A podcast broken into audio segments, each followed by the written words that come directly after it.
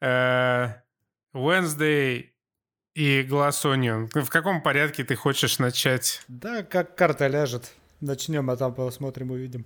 Ну, наверное, Midnight Всем Suns привет! в начале. Привет. Всем привет! Midnight Suns в начале. Здорово. Мы теперь так вас называем. Как мы называем наших зрителей? Midnight Suns в начале. А, Спасибо всем, кто поддерживает нас на Бусти, Патреоне, ВКонтакте и в Apple. Самое хуёвое начало было. И выпало. Я, блядь, за 15 лет подкаста так я уже что-то заебался эти начала. Вообще, я думаю, можно вот эту лирику просто нахуй все отрезать. Опять зачем-то матом сказал в самом начале. Ладно, не знаю, дурная привычка. Просто без приветствия. Просто начинаем. Уже поприветствовали ну, по-всякому. во-первых, новогодний праздник, поэтому с наступающим А, или с наступившим. Точно. Чё, чё мы так спешили-то? Точно. С Новым годом вас, дорогие наши зрители, слушатели. Надеемся, что 2020... Будем, в, это, в этот раз будем скромнее, что надеемся, что 2023 будет хотя бы не намного хуже, чем 2022. Но шансы на это крайне невелики. Да, но, э, Я конечно... Я, буду гринчем, похитившим Рождество, и пессимизма навалю. Да, в общем, надеемся, мы все хотя бы встретим этот Новый год э, как-то весело. Мы, мы вас веселить будем. Мы сейчас полтора часа, час точнее, подкаста вам запишем, как обычно. Вы будете счастливыми и веселыми. Ведь сегодня у нас Игра года. Игра года, а также Человек-бензопила переезжает на следующий выпуск подкаста, потому что вы, сраные анимешники, не можете даже посоветовать нормальное аниме. На момент записи не вышел еще полностью этот ваш Человек-бензопила. Ну что вы за люди, а? Ни нормальных фильмов не смотрите, ни даже свое дерьмо посоветовать нормально Слушай, не состоит. это же все объясняет. У анимешников нету чувства тайминга, поэтому они не ощущают просадки FPS во всех экшн-сценах. Все стало на свои места. Ну, как раз следующий подкаст у нас вот будет таким концентрированным по качеству про- просмотренного контента. Будет и Ведьмак новый, и Origins, и Человек-бензопила. Просто все самое лучшее, чем закрылся год. А сегодня у нас, да, Midnight Suns, High on Life, э, Луковица Райана Джонсона и Wednesday Тима Бертона. Тима Буртона. Ну, кстати, э, кстати, снял только 4 серии Тим Буртон. Ну, он шоураннером был явно. Это просто такой чисто, это не то чтобы в, в претензию чего-то, просто такой интересный факт о Wednesday. Тим Бертон снял свою Таню Гроттер. Ты обратил на это внимание? Это же, Это, это я же Таня Гроттер. и я на протяжении всех восьми часов именно на это обращал свое внимание. Не, ну давай Wednesday, окей. Короче, Wednesday один из главных хитов, э, главный, наверное, хит э, осени слэш зимы Знаешь, мне 2022 кажется, года. Мне кажется, каждый новый сериал, когда выходит, Netflix заявляет, что это главный хит этого сезона, и спустя три недели уже никто не помнит про этот сериал, и, соответственно, про заявление, которое Netflix говорила по поводу этого сериала. Не, слушай, э, Wednesday до сих пор э, в топе мемов. э, Да ладно. До сих пор все восхищаются очаровательной Дженной Артега, ее танцульками и а мимикой. Там было больше мемов, чем вот этот один танец в этом сериале, я что-то не могу понять. Я постоянно вижу, это не то чтобы прям мемы, но всякие гифки с э, ее э, вы- выдающейся мимикой, с ее улыбками и взглядами на тысячу миль. Короче, блядь, новая Лоля появилась в интернете. Не будем ходить вокруг да около. Без- безусловно, сериал вообще отличный, но у интернета просто появилась новая Лоля, Джена Артега. Девочка с косичками в шортиках. Э, Абсолютно отвратительно, но как-то само в памяти всплыло. Это просто Таня Гротер, реально целый сезон. Представьте, вот вы сидите уже сколько, 20 лет, думаете, когда же, когда там последний Гарри Поттер вышел, 10-15 лет назад. Хер знает, давно. Короче, сидите, ждете, вот бы нового Гарри Поттера, а вам тут все наваливают этих тварей фантастических, э, Эзру Миллера наркомана дают. И бах, Тим Буртон снимает э, целый сезон шоу про Гарри Поттера, только еще лучше, потому что вместо Гарри Поттера новая любимая Лоли интернета Дженни, Дже- Дже- Женя Артега. Идеально. Вообще впечатлила меня ужасно эта девчонка, я ее нигде не видел. Я потом уже, когда я посмотрел этот сериал, я загуглил, что за Дженна Артега, оказывается, она была в Крике. И в Крике у нее была в последнем э, роль, ну, чисто такая эпизодическая. Это была та девчонка, которую вначале зарезал маньяк, по-моему. Но тут буквально я впервые увидел человека, я еще сидел, гадал, сколько ей лет. Ну, то есть это же, в принципе, нормально, когда 25-летние, 30-летние пацаны, девчонки, которые выглядят немного моложе своих лет, посмотрите вон на Питера Паркера, играют шкалатронов. И я когда после сериала открыл э, какие-то там... Ширинку. Начал гадать. А есть ли ей 18 лет? Я думал, что она старше, потому что, ну, действительно, она, она играет охерительно. Так охерительно мало кто может в 20 лет играть. Да, я с этим не согласен, но играет она действительно замечательно. Я открыл какое-то рандомное интервью с ней, и она выглядит там моложе, чем она выглядит в сериале, как бы там ее не пытались гримировать. Я себя в этот момент почувствовал, сука, старым уже реально. Денис, Я ее в полтора раза старше. ты правда старый. Это так. Не, вообще, вообще. Вообще весь каст, ну как весь каст, Ну, там по большей части никто ничего особо выдающегося из молодняка не делает. Но вот Дженна Артега и ее соседка, они обе просто потрясающие. Наверное, соседка меня даже больше впечатлила, потому что она играет слишком э, экспрессивного, что мне кажется, мне кажется, слишком экспрессивного персонажа проще запороть, чем слишком безэмоционального, наоборот, как Уэнсдей. И вот она э, отыгрывает на всю катушку вот эту вот просто гипер какую-то активную, гипервеселую, с, с, с гипермимикой девчонку, и она ходит вот по граде, по той самой золотой граде, и она вот настолько филигранно эту роль исполняет, что она не сваливается в кринж, и она просто, она реально, она безумно классная. Вот эта соседка, которая ее блондинка. Тоже 20 лет, девчонки, тоже 20 лет. Вообще кастинг, конечно, мое почтение.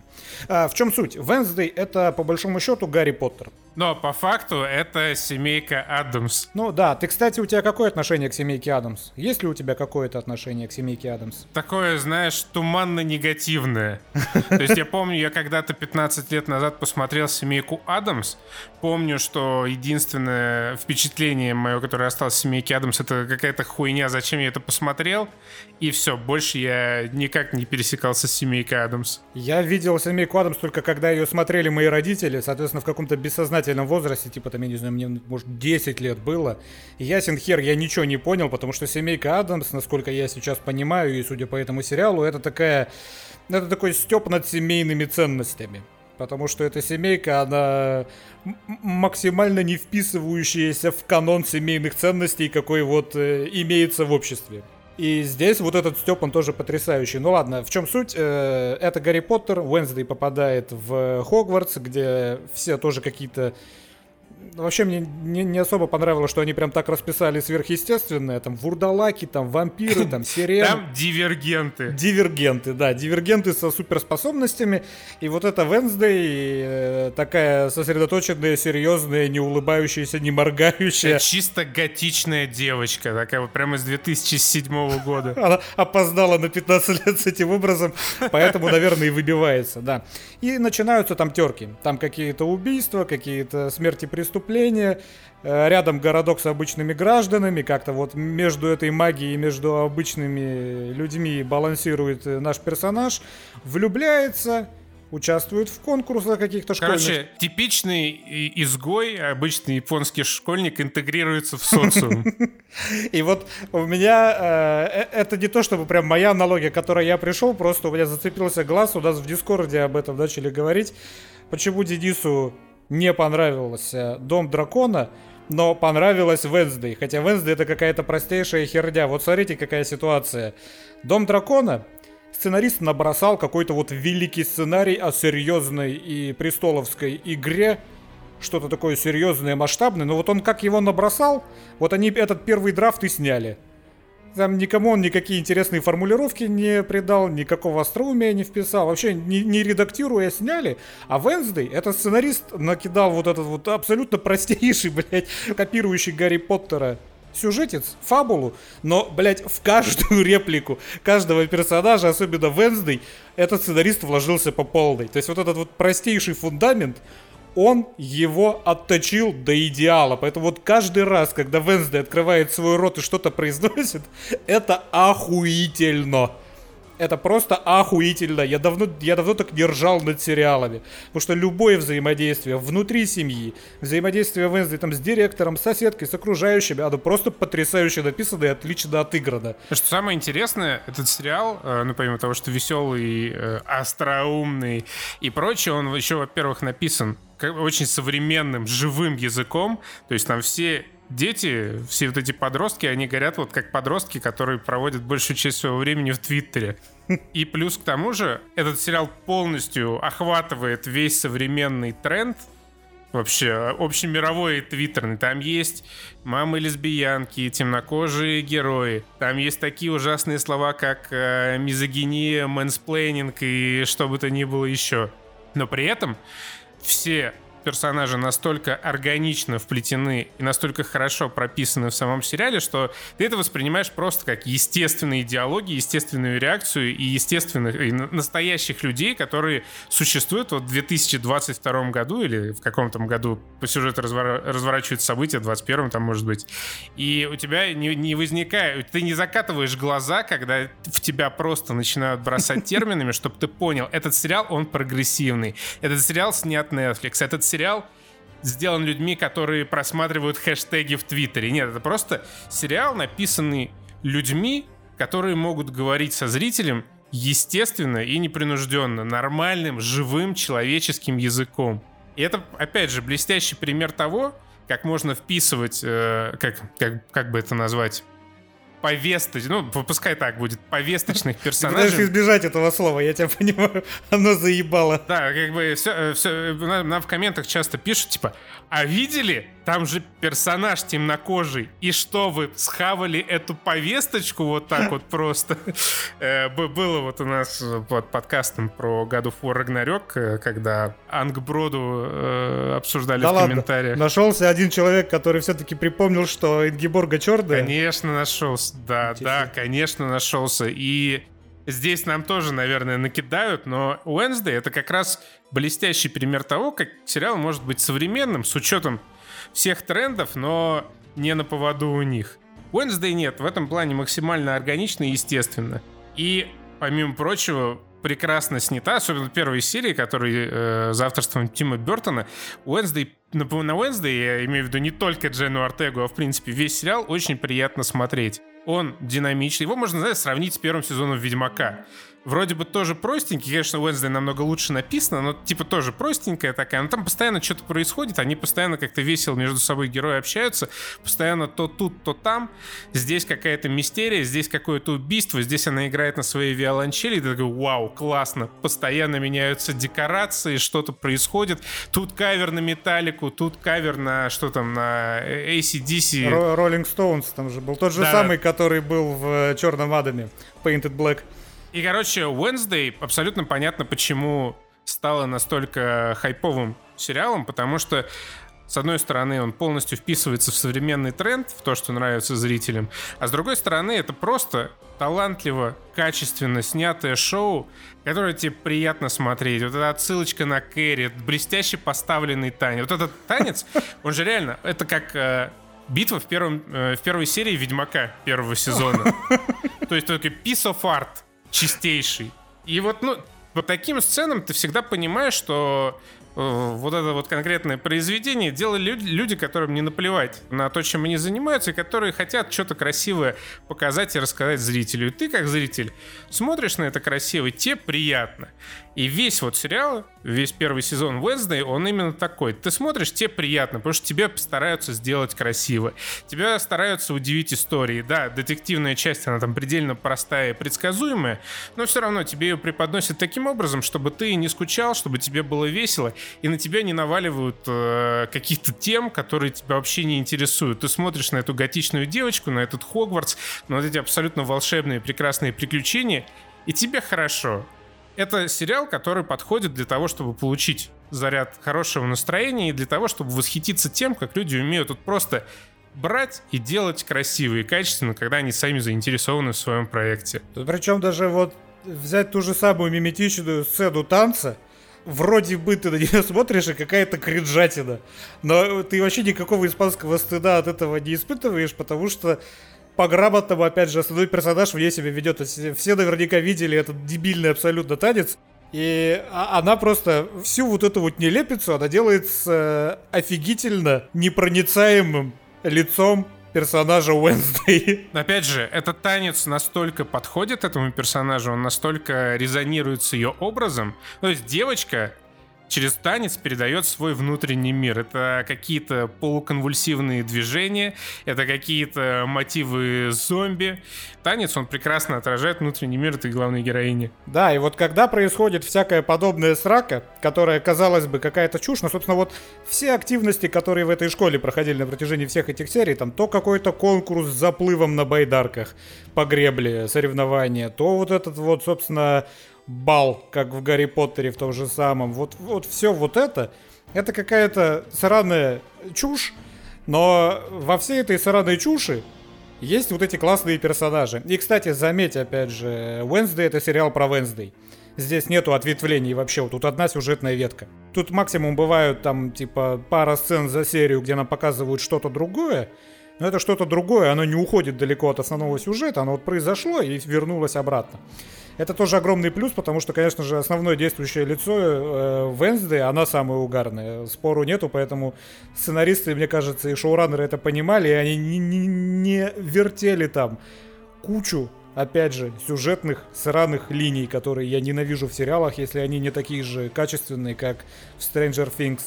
То есть, э, да, какая бы срака не происходило в сериале, в этой сраке участвуют классные персонажи, которым написаны классные реплики и классные взаимодействия. Это просто потрясающе.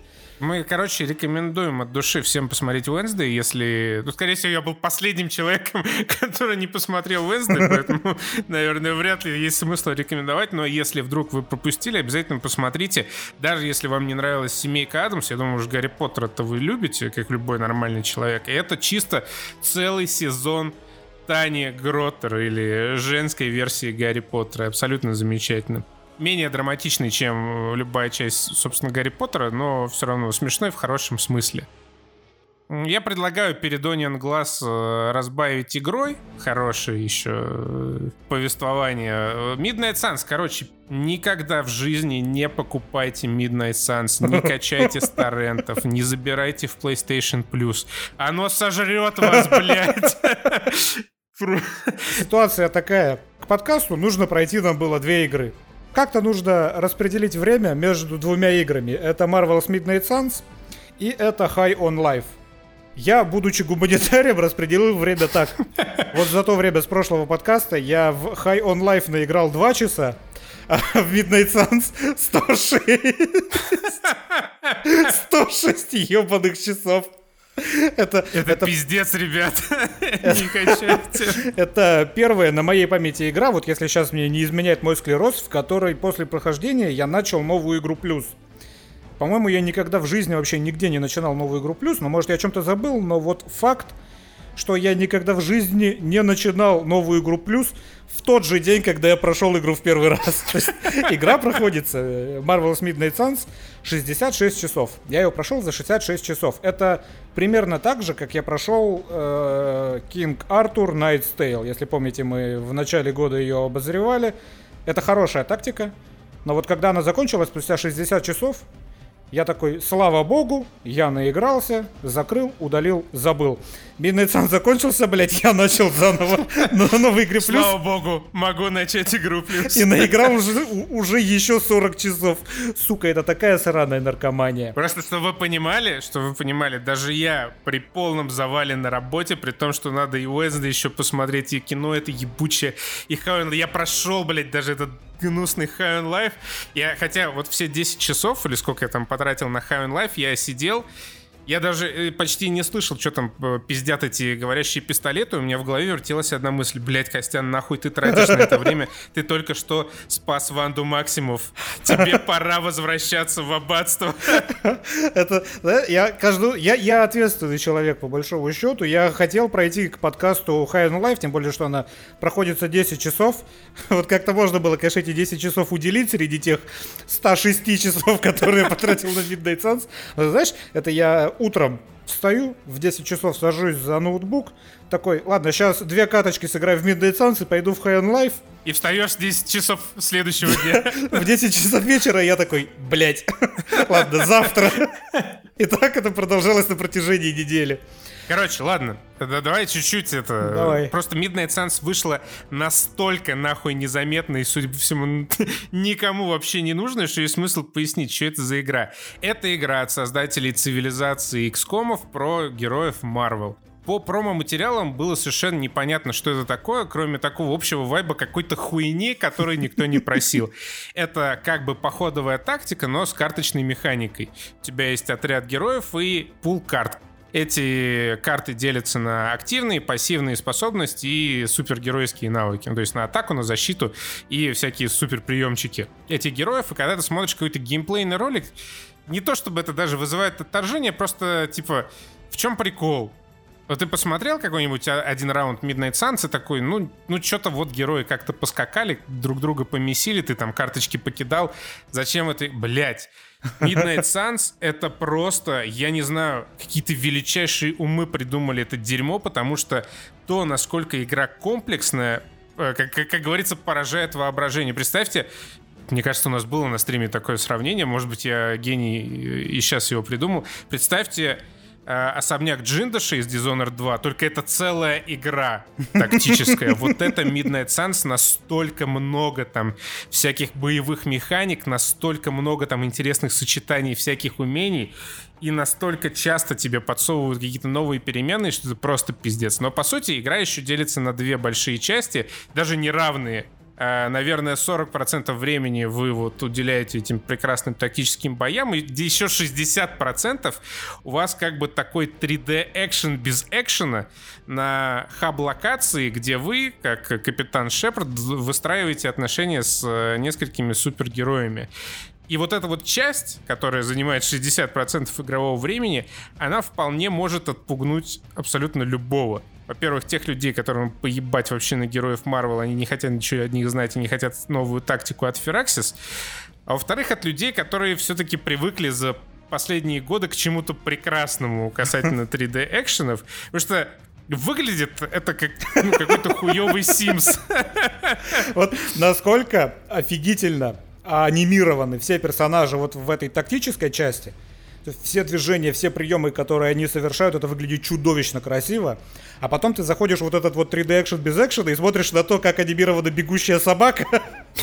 Там просто какая-то такая непонятная хуйня, непонятно с пластикой существа с какой планеты так топает по земле. То есть это даже не первый Mass Effect, это вот, наверное, Star Wars The Old Republic по качеству анимации, вот что-то вот в, то, в той степи. Вот эта вся диалоговая составляющая, на роль сценариста туда позвали чувака, который писал Chaos э, Hunter Demon Gate Warhammer 40 тысяч, потому что ненужного пиздежа, там, блядь, 90% от всего пиздежа, который есть. Блядь, но при этом там пиздежа, я не знаю, на три Ведьмака вперед хватит. Да, да, они столько говорят. Я, знаешь, вот я начал новую игру Плюс, и я проматываю все, что они говорят, я проматываю все кат-сцены, и так играть, ну, Возможно, потому что я уже знаю все, что они говорили, но мне играть-то гораздо приятнее. Поэтому, если вам похуй на Марвел, я советую проматывать все, что они говорят. Просто когда появляется выбор, что ответить, нажимаете что угодно. Э, никак это не повлияет на развитие сюжета anyway. И вот э, просто когда они говорят вот эти вот бесконечные тонны текста, кстати, все они озвучены. Причем я считаю, что озвучены даже хорошо. Просто в купе с этой лицевой анимацией абсолютно ужасно. Это как будто ну да, как будто реально Sims, причем какой-нибудь мобильный Sims. Это просто отвратительно выглядит. И когда ты смотришь вот на эти лица, и они что-то говорят хорошо озвученными голосами, это все равно выглядит как хуйня. Это как аниме. Как бы там классно актеры не отыгрывали, наверное, в эм, Invincible, когда ты смотришь на эту ленивую анимацию, эта озвучка вообще хорошо не воспринимается ни разу. Ну, по крайней мере, мной. Здесь я просто хочу сказать, что, ну, на мой взгляд, э, качество озвучки очень сильно разнится от персонажа к персонажу. Есть, например, лучше всего молодняк сделан. Вот эти Midnight Suns, во-первых, потому что они чуть живее, во-вторых, потому что, ну, у тебя нет как бы кинореференса, с которым постоянно сравниваешь. Ну да, потому что, да, да, да. Да, вот Тони Старк, он очень хуево написан и сделан и озвучен сам по себе, и нарисован, блядь, тоже. Педофил, блядь, с усиками.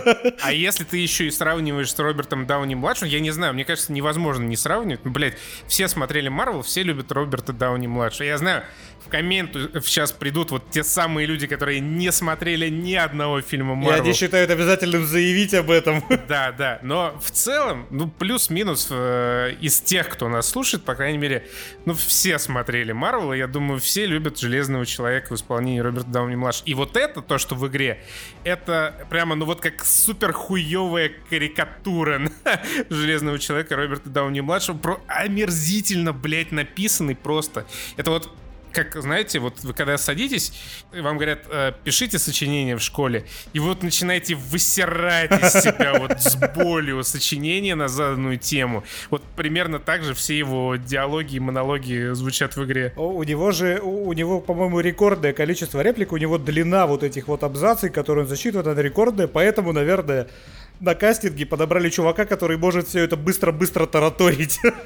Это был единственный критерий. Да, у него самые длинные реплики, он их протараторивает вообще, как будто он очень спешит посрать. Но я все равно считаю, что озвучен более-менее нормально, просто написали ему херню, да. Вот, вот эта беда написана... Графодрочерство зашкаливает в этой игре. Графомания, точнее. Графомания.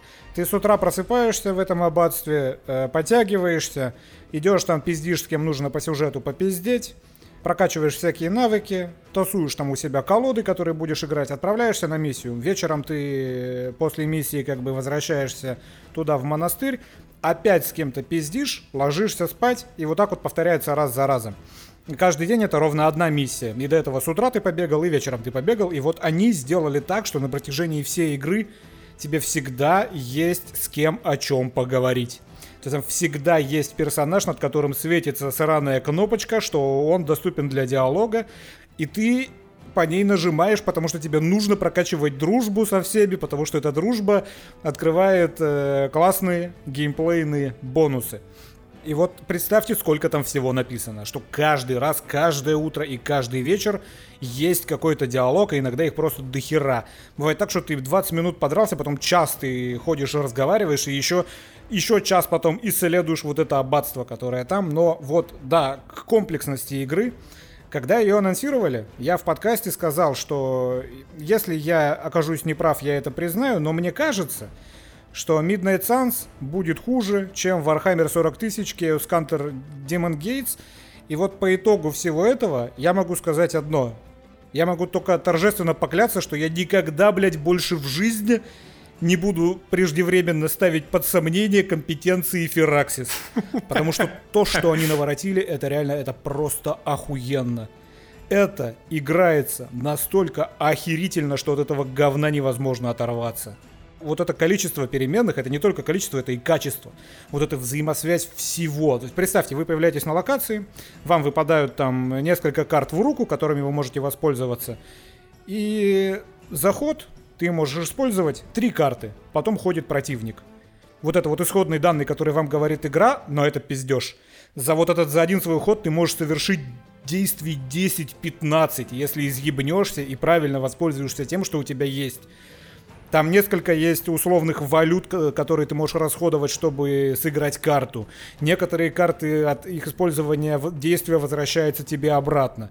Валюта, которая копится, ты можешь с помощью нее швырять все, что есть на карте в противников. Там или просто камень кинуть, либо фонарный столб на них обвалить. Да, это не просто э, масса каких-то вот этих способностей, которые тебе разные падают, они еще все, абсолютно все между собой сочетаются, и ты можешь там открыть э, какой-то демон появился из телепорта, ты можешь э, в его же телепорт там скинуть половину нахуй его противников.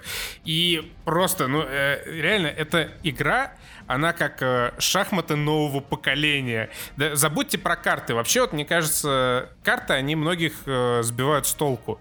Типа все привыкли, что карты это ну какая-то уже заебавшая хуйня, где ты отточенными вот этими до автоматизма движениями мозговыми раскидываешь туда-сюда свои картишки. Здесь все абсолютно иначе.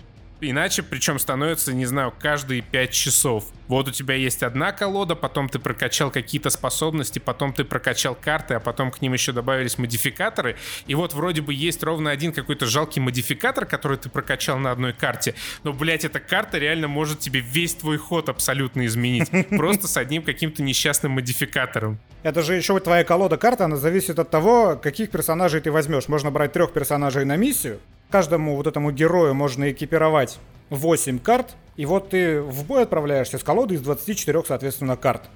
И все персонажи тоже разные. Логан там может сам воскресать, у него быстрая регенерация, он может бить кучу целей за раз. Есть там девчонка Ника, которая на рандоме построена, повезет, не повезет. Есть Доктор Стрэндж, который прокачивает э, тиммейтов и дебафает противников. Э, Спайдермен. Ты берешь Спайдермена, и Спайдермен, он вообще, он заточен на то, что он использует окружение. То есть, если тебе вот выпала карта, особое, где он бафает свое взаимодействие с окружением, ты вот за этот один ход, на котором ты можешь, по идее, потратить всего три карты, ты за этот ход расхуяришь вообще всю локацию, на которой ты находишься. Все столбы упадут на противников, все бочки взорвутся вот за один чисто ход Спайдермена. Представьте вот эту вот все, вот эту кучу просто всего, и почему я больше никогда не буду сомневаться в компетенции Фераксис? Потому что, сука, только какие-то сверхлюди могут не, не просто вот столько всего навалить в игру, но и сбалансировать все это. Сбалансировать так, что, во-первых, у тебя нет какой-то там очевидной имбы, и ты почти любую миссию, в принципе, можешь пройти почти любым составом, и чтобы вот это все было охерительно интересно чтобы если ты брал на одну и ту же миссию разных персонажей, у которых разные, соответственно, карты, ты каждую эту миссию по-разному проходил, но ты все равно ее прошел, и тебе в любом случае было охуительно весело. И плюс, не просто вот эти переменные нужно забалансировать внутри э, вот этого тактического боя на одной локации. Ты, по сути, просто появляешься на маленьком пятачке, за него не выходишь. Тебе нужно это сбалансировать еще и с вот этой прокачкой в аббатстве, когда ты бегаешь в 3D-экшене без экшена. И вот с этим исследованием ее областей. Вот это все вместе. Абсолютно огромное, огроменное количество переменных сбалансировать вместе. Это настолько, сука, виртуозная работа. И вот самое главное, что Midnight Suns, она сделана таким образом, что вот ты проходишь каждую миссию, абсолютно любую, сюжетную, или ты просто пошел там ресурсики подрочить. И вот у тебя каждый раз есть вот это вот ощущение эксайтмента. Это реально как какой-то наркотик безумный. И потому что видишь вот эти картины, она вообще не очень сложная игра Midnight Suns, даже на высоком уровне, ну не на самом, а э, выше среднего, который уровень сложности. И там еще есть уровни сложности на карте у каждой миссии. И когда ты вот видишь вот эту вот цепочку действий, которую ты можешь совершить, ты проворачиваешь вот эти вот все камбухи, которые задумал, все враги взрываются, разлетаются, и такой, бля, вот это был кайф. Хочу еще. Сразу да, же хочу, хочу еще. еще. Там цепочки, они достаточно простые, очевидные. Ты видишь сразу, сколько ты нанесешь урона. Здесь нету, кроме э, некоторых э, особых случаев, никаких вообще независимых переменных. Ты знаешь, что произойдет, когда ты нажмешь ту или иную кнопку. По, ну, почти во всех случаях. И ты радуешься, когда видишь вот этот результат, когда ты кинул карту, и вот цепочка пошла вот этих вот событий, вот этих вот убийств, вот этих вот бесконечных тумаков от Спайдермена всем вообще, кто встречается ему на пути, это, это чисто вот просто дофамин в мозг поступает от каждого хода. Это вот та самая магия э, игр, которую, ну, нельзя, мне кажется, математически как-то посчитать. Это вот э, то самое сердце, без которого невозможно создать хорошую игру, и то сердце, которое может появиться у игры только когда разработчики вот горят тем, что они делают. Но не сценаристы. Вообще по сценарию э, это чисто Авенгеры один. В Авенгерах один Локи захватил умы нескольких героев и пытался с помощью них призывать космическую бяку, которая разрушит все. Здесь абсолютно то же самое, только вместо Локи Лилит, мать главной героини. Кстати, э, по поводу главного героя, главной героини, я начал игру, и поскольку во всех трейлерах была женщина, я увидел эту самую женщину, я ее и выбрал. Но там можно выбрать мужика, и Константин Викторович допустил я эту роковую ошибку. Потому что вся игра, она явно была заанимирована, и задизайнено под героиню. Поэтому вот эти вот все там всякие э, костюмы, походка, оно отлично смотрится на моей персонажке настолько нелепо выглядит на костяном персонаже. Когда вот этот герой с бородой идет, виляя бедрами. Это, конечно, да пиздец полный. Эти костюмы вот этот рокерские, которые вообще нелепые. То есть ре- реально мужик зашел в магазин случайно в женский отдел и накупил себе там шматья. И в этом шматье потом пошел раздавать звездюлей злодеев в игре Марвел. И как же хуево он озвучен, просто А пиздец. она тоже. То есть хуже всего озвучены как раз главные герои. Ну, ну и, и герой, и герой сам по себе тоже дерьмо полное. Это новый персонаж, его придумали специально для игры, вроде как даже заапрувили в Marvel, и вроде как даже ему какие-то комиксы потом нарисовали или нарисуют в будущем, но в целом это какое-то просто унылейшее говнище, а не герой, просто какой-то э, вы- выродок демонический, 300-летний, который, да, 300-летний девственник, пролежавший в гробу с э, поза поза прошлого столетия, который ни хера не знает про современный мир и выражается максимально высокопарно. Это, ну, блядь, про... играет сам по себе хуево написанное по большей части, а то, что он там вы- выблевывает в диалогах, это просто отвратительно. Ну там, кстати, есть прикольные моменты, там есть и даже пошутейки, просто они, понимаете, классные моменты, они тонут в том объеме графодрочерства, который в этой игре присутствует. Там есть и какой-то степ, и самостеп во время миссии. Там, например, когда тебе впервые ты по сюжету идешь и встречаешь там суперзлодея, типа Веном появляется, там написано Веном и какой-то комментарий. Когда этот э, Сейбертуф появлялся, он появился первым, и там написано типа Сейбертуф, он э, второй лучший в том, что он делает. И потом появляется Логан, и его также презентуют, типа, он первый лучший в том, что он делает. Когда там был момент, короче, когда вот э, э, игрок уже, он принял эту фишку, что у тебя будет вот такая презентация со стоп-кадром, как в «Большом куше» Гая Ричи. И тут появляется Веном, Веном что-то расшвыривает каких-то э, гидровцев, и один из гидровцев такой, оп, кадр останавливается, написано «Боб». Он вступил в гидру, потому что у нее есть dental plan. Типа страховка у дантиста. То есть там есть прикольные вещи, там есть какой-то степ, но они не стали в этот степ окунаться полностью. Поэтому, по большому счету, там тоже все на серьезных щах, когда дело касается экшона. Изредка только появляется что-то забавное, но по большому счету эта игра вот для того объема хуйни, которая в ней написана, она слишком серьезная. Э, В этом есть некоторая беда. И вот да, э, поначалу я ненавидел это сраное аббатство, потому что мне охота тактические бои. Какого хрена ты меня, игра, заставляешь час бегать по вот этим вот полям и искать какие-то секретики? Но уже, там, скажем, через 6 часов, когда ты всю эту комплексность в себя впитываешь, и ты такой, да, окей, хорошо, и ты уже ходишь по этим локациям, исследуешь этот монастырь, и тебе уже даже это интересно, потому что появляется какая-то вовлеченность в происходящее. Это как вот сериал, который ты смотришь, он тебе не очень нравится, но ты уже посмотрел 17 серий из 20 и такой, блядь, ну, нормально. Нормально, пойдет. п- привыкаешь, да, и уже становится это интересно. Хотя, конечно, опять же, на новой игре плюс я все скипаю, и игра только лучше становится. А, и при всем при том, что мы сейчас э, восторженно рассказываем о Midnight Suns, она, походу, вообще ни хера не продалась. Потому что я посмотрел э, пиковый релизный онлайн в Стиме. У первой XCOM был 70 тысяч человек, у второй XCOM 120 тысяч человек, у Marvel's Midnight Suns 15 тысяч человек. Походу, даже Marvel, даже слово Marvel в заголовке, оно не может так продать игру, как все-таки пиар-компания. И как мы уже и сказали, по всем вот этим видосам и геймплейным роликам, которые публиковались на Ютубе, ну, они не создавали у меня лично никакого желания вообще в это играть. Людям, да, не смогли объяснить, что в этом Да, классного. у меня тоже. И более того, я, для меня вообще сюрпризом стало, что игра выходит какого-то там декабря. Да. Я совершенно случайно, что ли, то ли новость, то ли какой-то трейлер увидел, э, и такой, типа, выходит какого там, какого-то там декабря. Второго. Я был уверен прям на 100%, что ее перенесли на 2023 год, а в итоге оказалось, что она вышла. И а, еще, что немаловажно, может быть даже самое важное, а, большая часть скинов в игре говно, особенно за легендарное издание. Это просто какой-то... Во-первых, нет скина на Человека-паука из MCU. Я не знаю, за- зачем вообще в 2022 году выпускать какую-либо... В году War Ragnarok тоже не было, и это полный трэш. Но как же охерительно выглядит вот эта тактическая составляющая, чисто визуально. Как там все вот эти вот движения козырные для каждого из персонажей знакомых, как они классно все анимированы.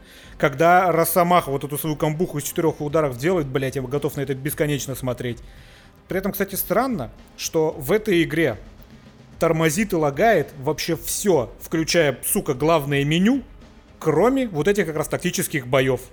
То есть, когда ты непосредственно вот в экшоне, в основной части игры, она вообще работает практически идеально когда ты попадаешь в это аббатство или выходишь в главное меню, тебе все время какие-то фризы, какие-то подвесоны, блядь, тормоза, у тебя феписы падают до 20 какого-то черта. Ну, э, проблема с производительностью, да, это одна из основных претензий в обзорах э, на стиме. Ну, там типа два типа претензий. Первый это дерьмовый FPS, второй это вот это социальный, социальный Sims. Это дейтинг-симулятор, в котором нет дейтинга, это симулятор френдзоны. Ты прокачиваешь любым из героев э, дружбу на максимальный уровень, и все, что ты слышишь в ответ, да, но теперь мы настоящие друзья.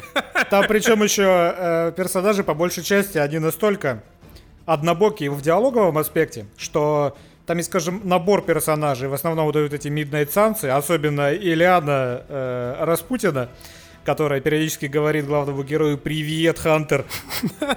По большей части всем там, например, Авенгерам, там Тони Старку, Капитан Марвел, Капитану Америки и Доктору Стрэнджу, нужно отвечать вот этими белыми репликами, которые типа хорошие. Да, там есть, короче, светлая сторона и темная сторона развития для вот этого главного героя, который влияет только на его навыки. Сраный парагон из Mass Effect. Да, еще это есть э, в диалогах, и по сути, да, там есть условно плохие, условно хорошие персонажи, и всем плохим персонажам ты выбираешь черное солнышко и нижнюю реплику, чтобы их порадовать, а хорошим персонажам белое солнышко и верхнюю реплику. Причем э, особенно вот эта Ильяна, Э, она любит пожестче. Даже когда мне уже неловко, что я так дерзю человеку, что я так с ним нахуях общаюсь, ей это нравится каждый раз. Ей буквально можно отвечать, да, типа... Да, давай еще. Типа, иди нахуй, и пусть это ебут медведи. Она такая, о, да, плюс сердечко, типа, мне нравится, когда ты так со мной, Хантер, молодец. Вообще меня бесит эта парагоновая система. Она меня бесила, блядь, в э, Короле Артуре в игре. И тут она меня тоже бесит. Потому что тебе нужно уже с самого начала игры, соответственно, брать курс, либо ты будешь юзать белые спылы и качаешься в лайт, либо темные спылы и качаешься в дарк. Если я хочу комбинировать, то что? Ну, Короче, это говно от парагоновой системы в играх, надо избавляться, Mass Effect уже давно кончился. Хватит, пожалуйста, э, товарищи игроделы. Да, еще, кстати, там есть всякие квестики забавные в этом аббатстве, ну, чтобы вы не скучали, чтобы вам было зачем исследовать эти, эту бесконечную локацию. Там есть э, заклинания, с помощью которых этот Хантер такие довольно нелепо сделанные, с помощью которых он открывает себе какие-то новые территории, с помощью которых он находит новые места, где можно собрать лайков от своих дружбанов по Марвелу.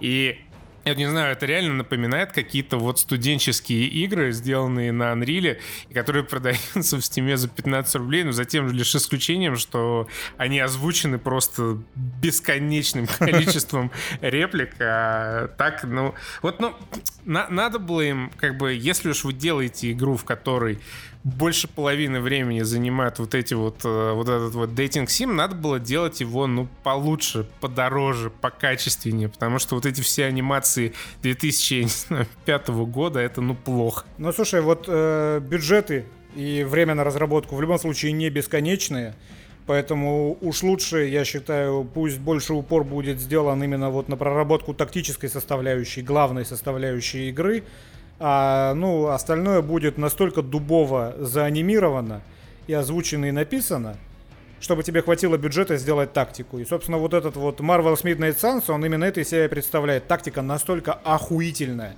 что я готов этой игре простить э, все остальное. И я прощаю, и это игра года я здесь э, себя утешал той мыслью о том, что ну раз так дешево сделана вот эта вот часть социальная, то может быть и игра стоила недорого, и тогда получается все те две копии, которые мы с Денисом приобрели, они может быть окупят всю разработку, на которую ушло не так много денег могло бы уйти. Вот, ну вообще, да, э, Midnight Suns это просто потрясающе. God of War и Midnight Suns это две лучшие игры. И Overwatch еще вот три лучшие игры года. Э, покупайте. Ну, хотя нет, с Midnight Suns надо быть осторожным. Это наркотик. Это чисто интерактивный крокодил. Да, это, это такая, это сингловая Dota, это сингловый World of Warcraft. То, что даже без э, непосредственно онлайна сожрет вас целиком. И, кстати, я ж больше всего-то чего боялся, когда анонсировали карточную систему, что это будет доилка донатная. Нифига. Там вообще ничего нельзя купить. Можно. Там есть донат. Где? А что там можно покупать? В Midnight Suns есть донат, да. Да ладно. В, да, в Midnight Suns ты покупаешь э, какие-то там эти кредиты-кристаллы, которые нужны для разблокировки эпических э, легендарных вот этих вот э, костюмов. А, скинов? А, господи, нет. Да. Косметика хуйня. Я именно про карты, про геймплейные составляющие. То есть никаких геймплейных преимуществ донат не дает. Его там, в принципе, насколько я понимаю, нету. Только скинчики покупать, ну это хуйня. Я не покупал и наиграл 106 часов с превеликим удовольствием. И при предостерегаю вас ни в коем случае не покупайте легендарные издания или валюту для покупки этих легендарных скинов. Они убогие просто, отвратительные. Они убогие, отвратительные. Как? Не то, чтобы это подходило к подводке. Выбирай, как что именно из двух оставшихся. Ну, давай-то покончим с играми. Э, High on Life. Да, High on Life. Это игра, насколько я понял, от автора Рика и Морти судя по озвучке, по крайней мере, пистолета. И тут такое дело, мне не нравится Рик и Морти. Я не то чтобы много его смотрел, но я посмотрел три серии, и мне надоело. Возможно, дальше что-то становится лучше. Но мне не нравится эстетика этого мультсериала. И я не то чтобы сильно был в восторге от э, его комедийной составляющей там словоблудие бесконечное, ну, примерно как в Midnight Census. Они произносят очень много слов зачем-то очень быстро, и меня просто, блядь, вымораживает вот эта вот от, отрыжка этого доктора через каждое слово, блядь. Я не понимаю... Я не понимаю комической ценности этой фичи. Она как-то мимо меня, и она каждый раз, когда он отрыгивает, я такой, блядь, вздрагиваю аж. Не хочу. Ну и вот э, High on Life это ровно то же самое.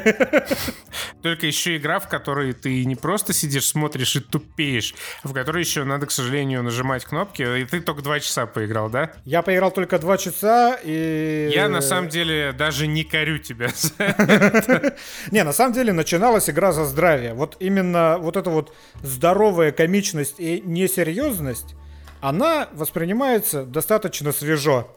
Игра начинается с того, что ты попадаешь там в какой-то ебучий космос, ты, ты надеваешь какой-то скафандр Баунти Хантера, у тебя говорящий пистолет, это который... Такой, это чисто Prey 2 на крокодиле. Вот этот отмененный Prey 2.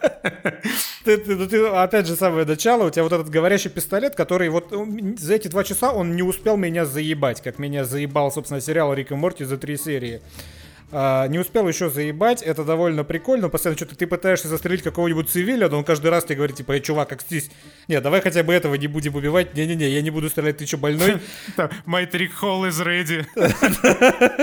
Ты надеваешь этот скафандр, у тебя э, появляется надпись, что э, лицензия на скафандр истекла, и у тебя сейчас реальная версия, поэтому тебе экран будет всяким спамом засыпаться, и ты реально ты идешь, и у тебя постепенно вот эти баннеры всякие рекламные появляются, там типа мил милфы в вашем районе и прочее. И в конце концов, когда ты подходишь уже к магазину с лицензиями, у тебя просто такое маленькое окошечко в этих баннерах, через которое ты видишь игру. Есть, вот таких приколов там дичайшее количество. Когда там, господи, я пришел э, на излете этих двух часов в какую-то шахту, ты заходишь, и там тебе вот эти вот рабочие какие-то медведи из э, Five Nights at Freddy's говорят, ой, ты наш новый этот клерк, и там у тебя появляется типа мини-игра, симулятор, сука, офисной крысы.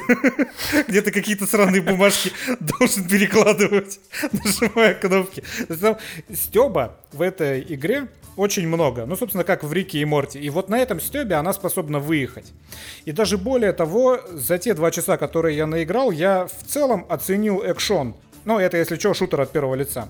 Он как минимум сделан людьми, которые понимают, что делает хороший шутер хорошим шутером. Там довольно классные арены, там отовсюду у тебя монстры, они стреляют, мне это не очень нравится, проджектайлами, но тебе за счет этого приходится постоянно стрефиться, постоянно прыгать. У тебя есть обилки, э, всякие там крюк-кошка, у тебя есть условные гранаты, которые из жопы пистолета вылетают. И всем этим ты пользуешься.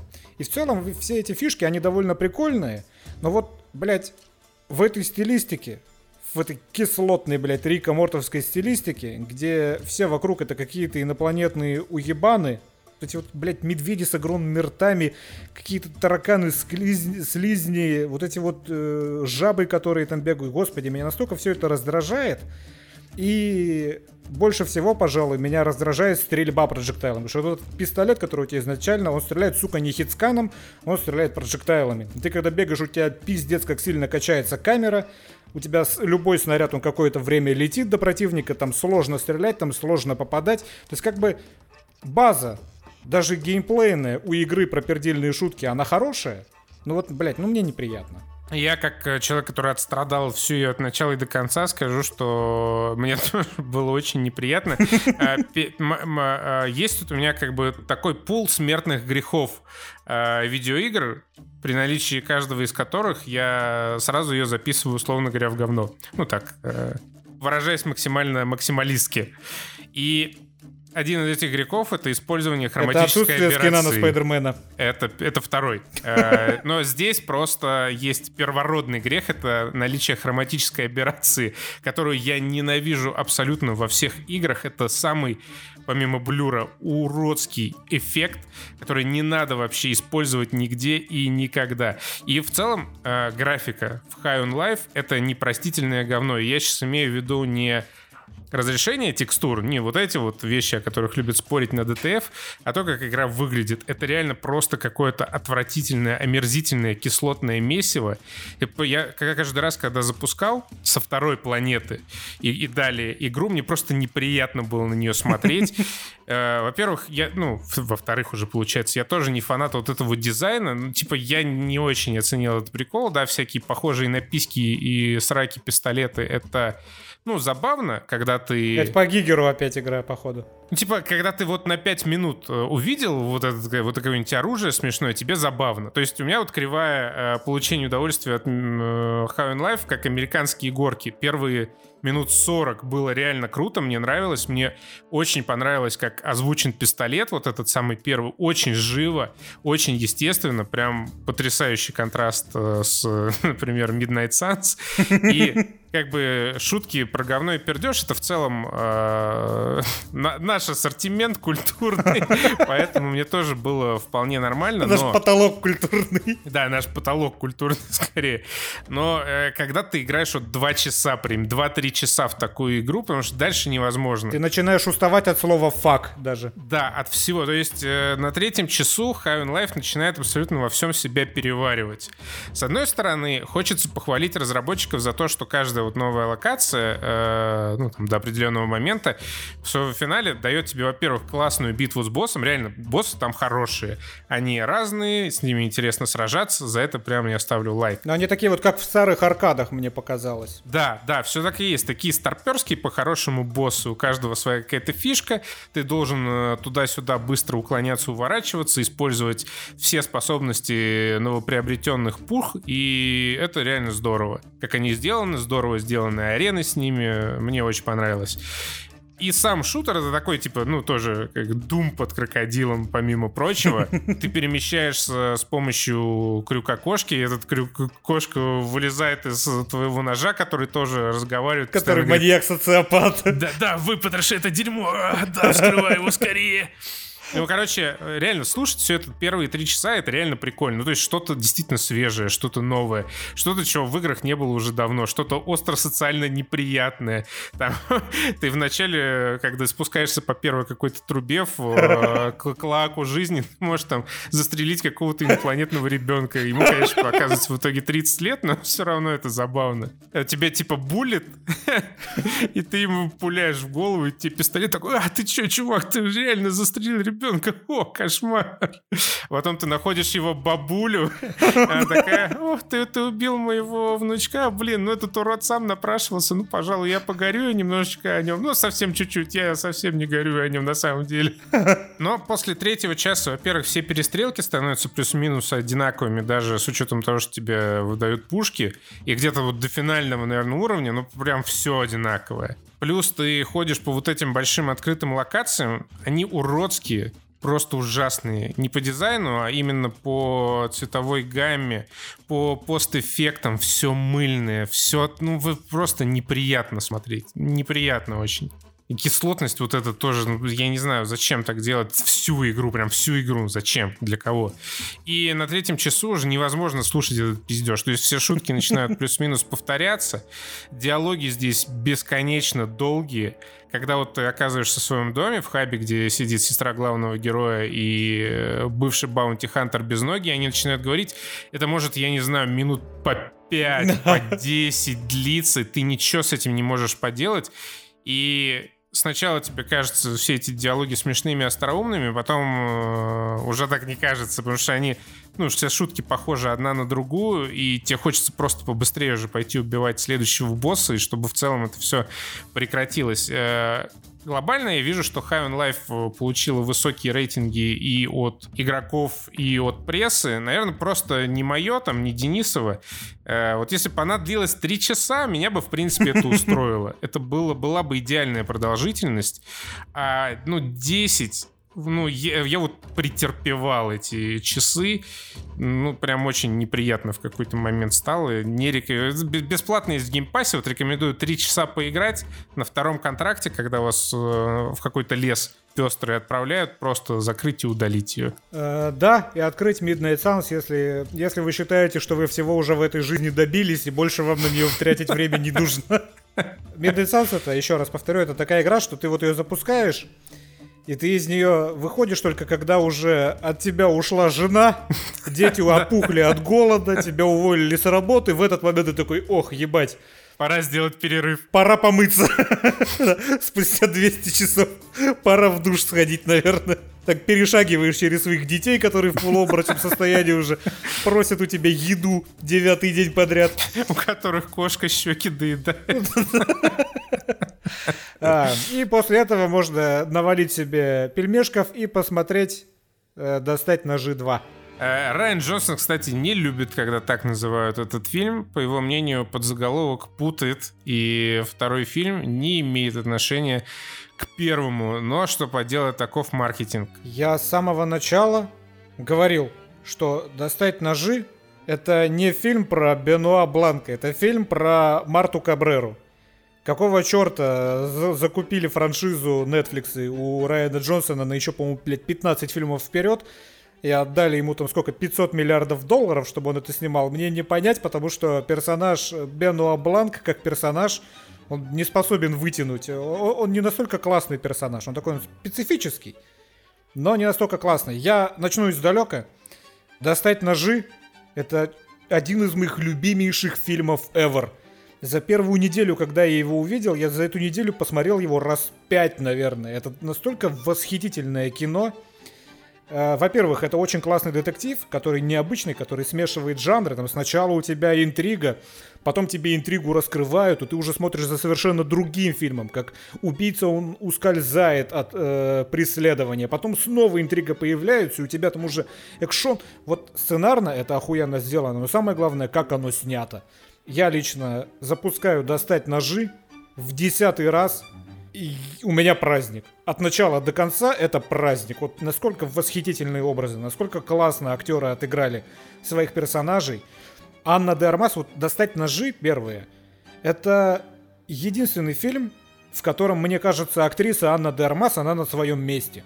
Потому что, ну, а, она миметичная, без споров, она без споров красивая женщина, но она мне, по большому счету, не нравится нигде больше. Ну, только разве что в последнем Бонде, потому что там, ну, у нее просто коротенькая сцена, где у нее экшон в красивом платье. Все. Ну, то есть, как бы роль роковой женщины, которой в некоторых фильмах ей приписывали, она ей не подходит, как по мне, абсолютно.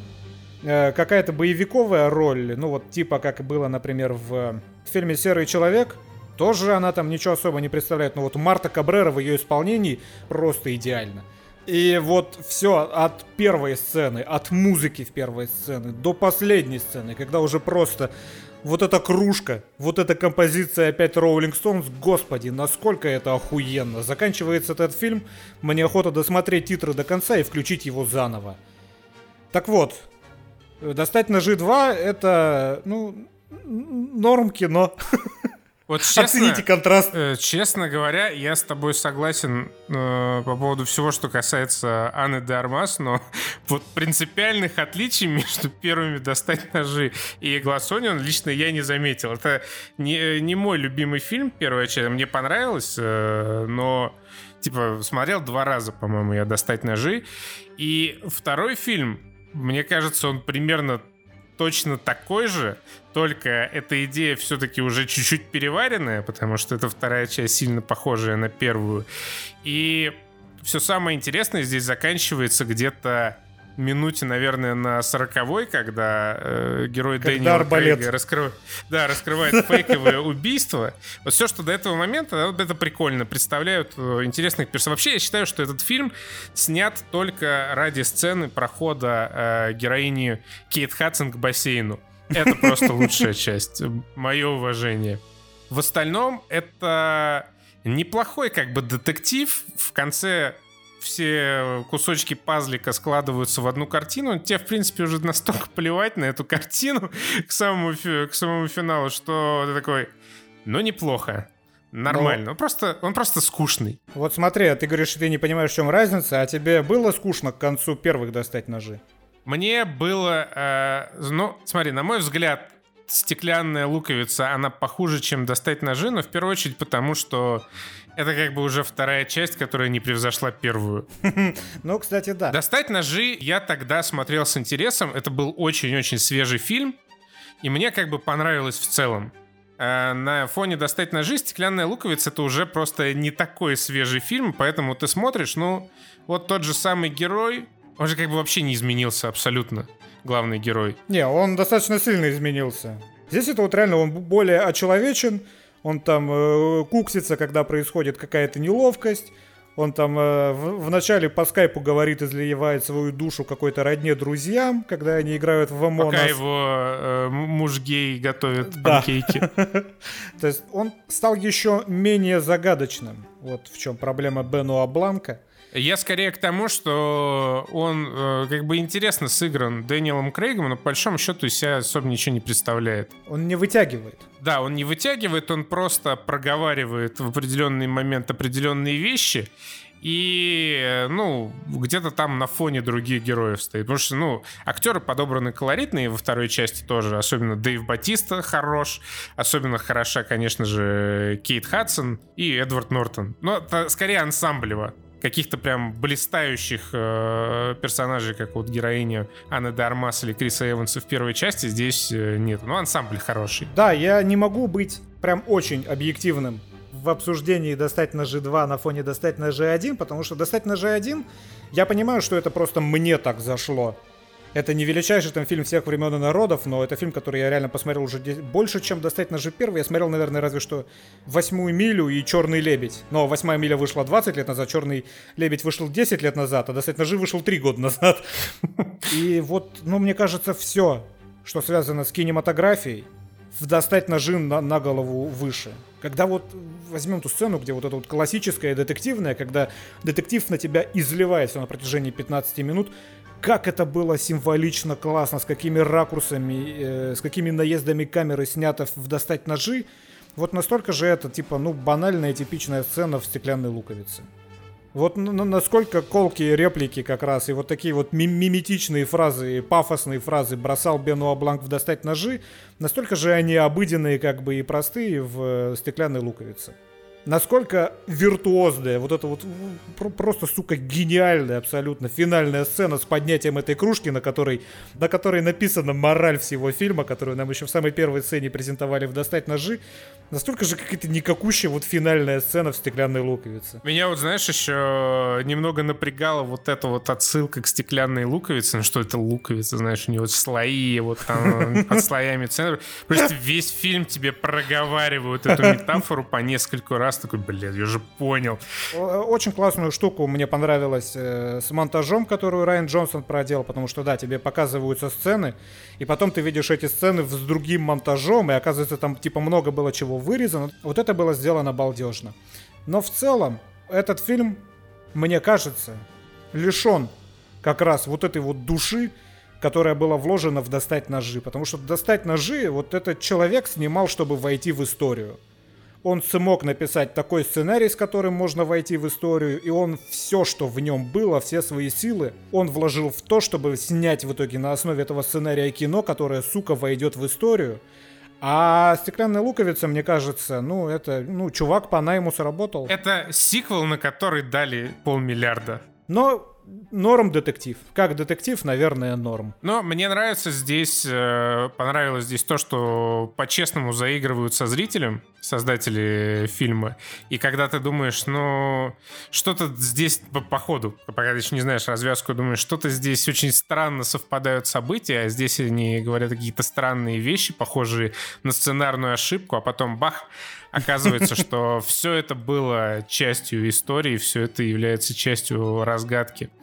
Единственное, просто сама загадка была не очень интересной вообще в принципе. Ну да. И вот да. этот вот драматический слой, который был добавлен, он, э, ну, не, не, вообще не цепляет меня, вообще абсолютно не зацепил.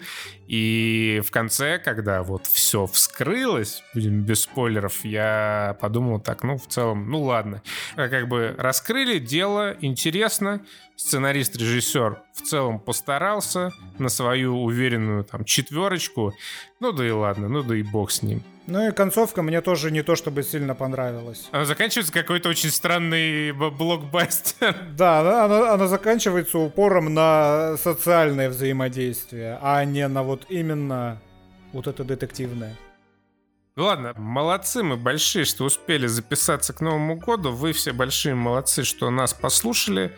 После праздников мы вернемся с приквелом Ведьмака и э, этим несчастным человеком бензопилой, которую Денис э, сказал, что мы обязаны посмотреть. Да ты чё? Э. Слушай, да, если не хочешь, давай не будем. Я, я передумал, Костя, давай мы не будем смотреть без человека без Ну, ты уже Окей. пообещал все нашим зрителям, не, не, не. поэтому придется смотреть. Слушай, я, я готов взять на себя эту ответственность, и раз ты не хочешь, мы не будем смотреть человека бензопилы. Не, я успел захотеть, я посмотрел пару экшн-сцен и подумал, ну раз, раз Денису понравилось, наверное, и мне тоже должно понравиться. Мы же... У нас одинаково плохой вкус в кино, поэтому аниме это, видимо, наше... Сделаем, я говорю, сделаем в следующем году отдельный аниме-подкаст. Может, не знаю, шучу или нет, э, ставьте лайк, если я шучу, ставьте дизлайк, если я не шучу. Вот, спасибо большое, что нас слушали. Всех э, с праздниками, с Новым годом, там, с Рождеством, если кому счастья. надо. Да, счастья, здоровья, все. До свидания. Пока.